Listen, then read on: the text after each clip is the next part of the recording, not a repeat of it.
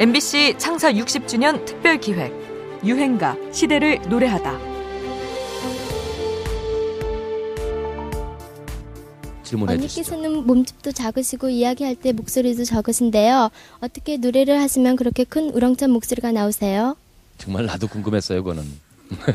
별로 안 크다고 생각하는데 근데 어 웅변을 조금 했었어요. 어, 그래서 그렇게 좀 되나? 노래뿐만 아니고 웅변까지 했어요.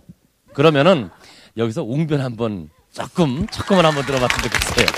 일어서서 한번 해주세요.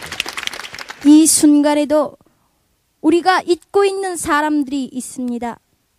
그분들을 생각하십시오. 나 못하겠어요. 정말 그 우렁찬 소리의 비결은 웅변이었을까요? MBC 강변가요제에 등장한 이선희가 제 얘기를 불렀을 때 모두들 정말 깜짝 놀랐습니다.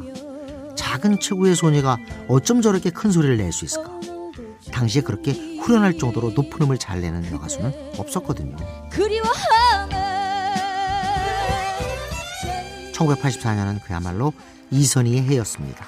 강변가요제 대상을 받고 나서 바로 스타 가수 반열에 오르게 됐는데요. 이선희 씨는 감격의 눈물을 흘리고 계십니다. 아이고 저 자그마한 손에 큰 트로피를 세 개나 가득 안으셨어요.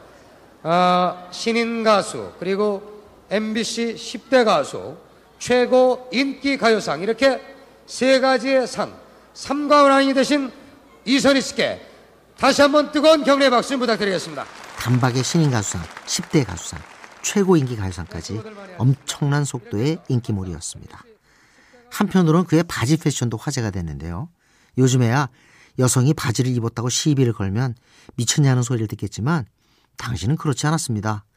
치마나 긴 드레스를 입어야 했던 시절이었죠. TV에 당당하게 바지를 입고 나온 이선희는 주변을 깜짝 놀라게 했습니다. 방송국은 출연을 금지시키기도 했지만 그래도 이선희는 바지를 고수했죠. 여기에 젊은 여성들로부터 큰 응원의 박수가 터져 나옵니다. 조용필, 전영록의 오빠 부대가 아닌 언니 부대가 탄생하는 순간입니다. 이선희 양은 또 응원을 상당히 많이 오셨군요. 응원단의 캐치프레이즈가 너무 멋있습니다. 가수 문화재 이선희. 덕화도 사회나 배우의 문화재가 됐으면 좋겠는데 전 틀렸어요. 죄송합니다. 사과드리겠습니다. 김희애 씨한테. 당시 언니 부대들은 그를 가수 문화재라고까지 부르며 열렬히 응원했군요. 원하는 옷을 입고 TV에 출연하는 자유로움과 당당함. 이선희는 그런 새로운 흐름을 이끌었습니다. 당당한 가창력이 받쳐주었기에 또 가능했던 일이었겠죠. 이선희의 유행가입니다. 제2에게.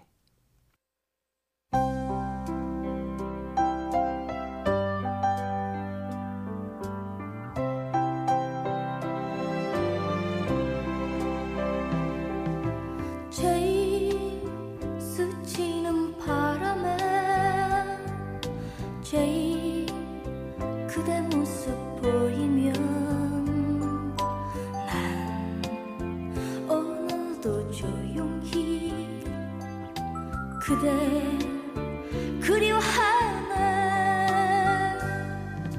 제일 지난 밤 꿈속에 제일 만났던 모습은 내 가슴 속 깊이 겨울절 남아있네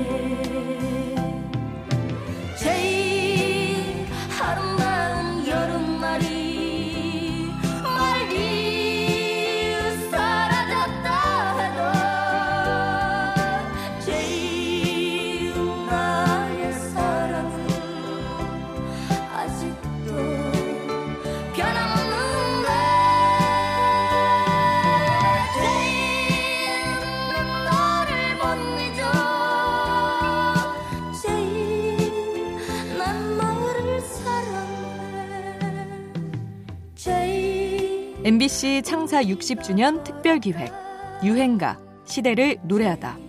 지금까지 음악 평론가 임진모였습니다.